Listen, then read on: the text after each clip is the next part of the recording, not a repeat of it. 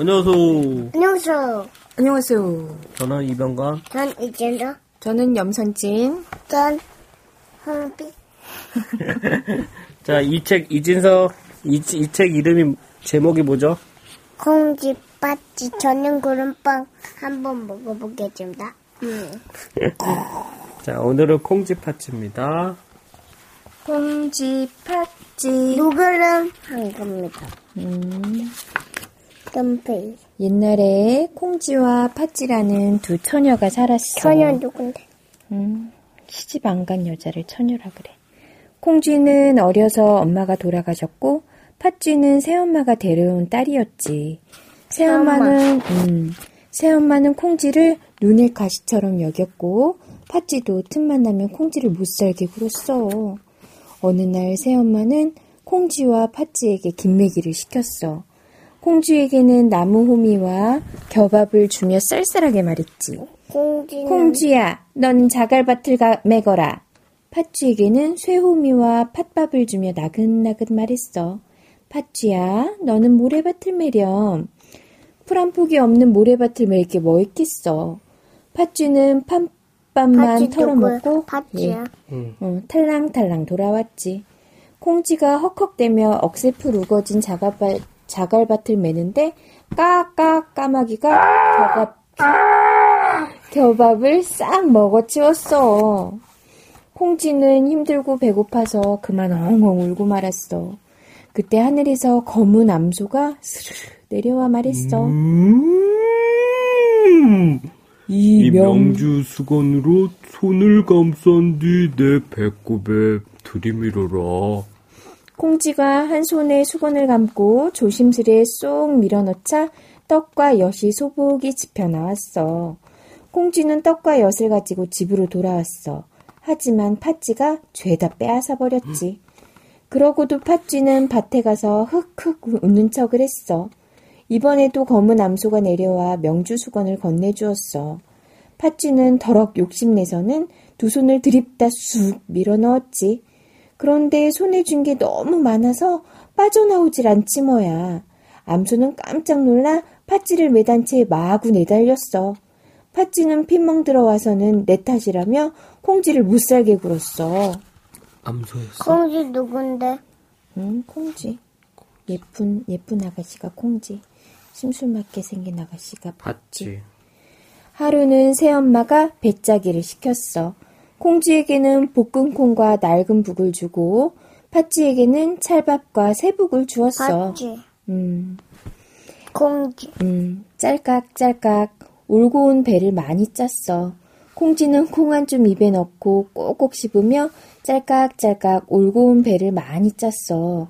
팥쥐는 찰밥을 떼어 먹느라 손이 쩍쩍 붙어서 조금밖에 못 짰지. 음, 음, 누구야? 음, 조금밖에 못잔 게. 음, 팥쥐가 조금밖에 못 짰대. 그럼 얘는 형제는 많이. 콩쥐는 고운 배를 많이 짰대.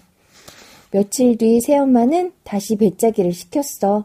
이번에는 콩쥐에게 찰밥과 새북을 주고 팥쥐에게는 볶은 콩과 낡은 북을 주었어. 콩쥐는 찰밥 먹은 손을 물에 적셔가며 쩔꺽쩔꺽 배를 많이 짰어. 팥쥐는 콩을 하나하나 씹어 먹다 또 조금밖에 못 짰지. 새엄마는 콩쥐가 말도 못하게 미워서 가슴만 탕탕 쳤어. 하루는 큰 잔치가 열려 새엄마와 팥쥐가 구경을 나섰어. 콩쥐도 구경하고 싶어 따라 나섰지. 그러자 새엄마가 콩쥐 앞을 턱 가로막으며 소리쳤어. 아니, 집안일이 산더미 같이 밀렸는데 어딜 따라 나서? 아홉 칸 방 싹싹 청소하고, 아홉 방 아궁이 재 다 담아내고, 아홉 섬 강피 다 찧어놓고, 큰 독에 물 가득 끼러놓고 나서 오도록 해.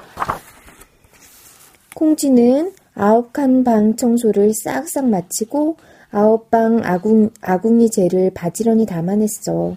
그래도 할 일이 태산이라 한숨을 폭폭 쉬었지. 그런데 그때 참새떼가 날아들어 강피를 콕콕 쪼아대기 시작했어. 아이고, 너희가 강피를 다 먹어버리면 어떡하니? 콩쥐는 서럽게 후여후여 참새를 쫓았어. 참새의 떼가 파닥파닥 다 날아가고 나니까 강피 아홉 섬은 알맹이만 소복하게 남아 있었어. 세상에 참새들이 강피 껍질을 다 벗겨 주었네. 콩쥐가 기뻐하며 독에 물을 부으려는데 독에 구멍이 났지 뭐야. 그때 커다란 두꺼비가 어기적 어기적 나오더니 말했어. 내가 구멍을 막아줄 테니 물을 부어라. 콩쥐가 물을 길어다 붓자 금세 독이 꽉 찼어. 일을 마친 콩쥐가 잔치집에 가려다가 다 떨어진 옷과 신을 보고는 흐느껴 울었어. 그때 하늘에서 검은 암소가 내려오더니 콩쥐에게 새 옷과 신발을 건네주었지. 콩쥐는 비단 옷 차려입고 꽃신 신고 나풀나풀 잔치에 갔어. 잔치집을 한창 둘러보는데 저만치 새엄마가 모였어. 또 혼날라. 얼른 집에 가야지. 콩쥐가 헐레벌떡 뛰는데 신한 짝이 들름 벗겨졌어. 잔치집에 들어서던 원님이 꽃신을 주워들었지. 거참 볼수록 신발이 곱구나. 원님은 꽃신 주인과 혼인하겠다며 주인을 찾았어. 아휴, 제 신이 틀림없다니까요.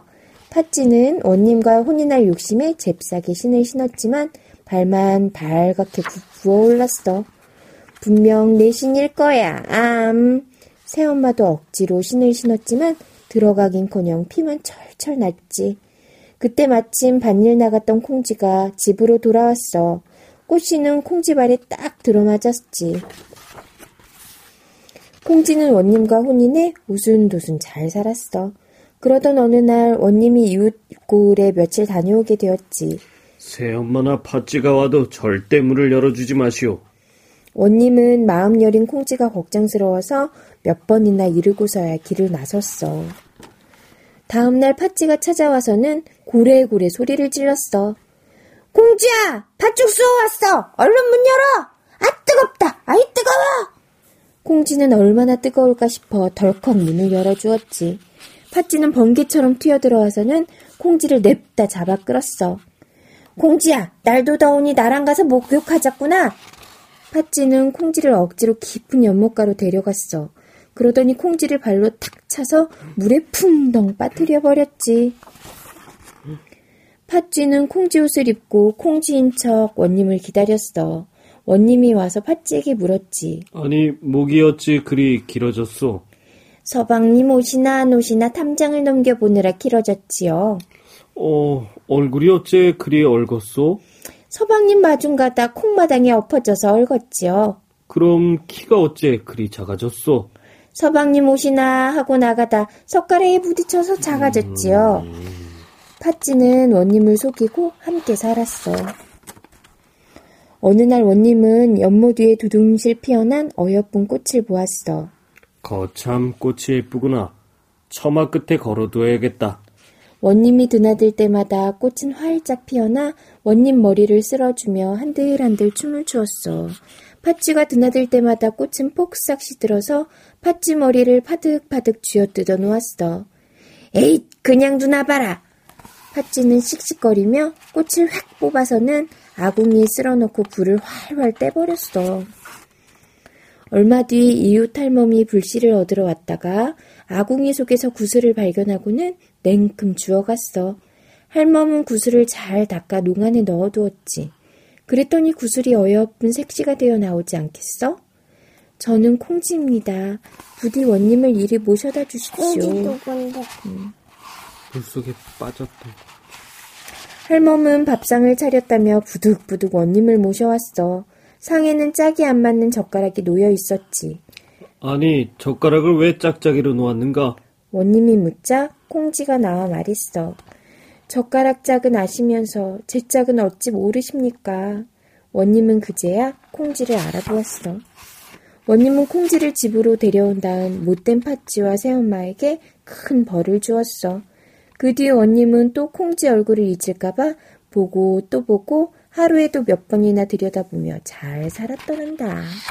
끝입니다.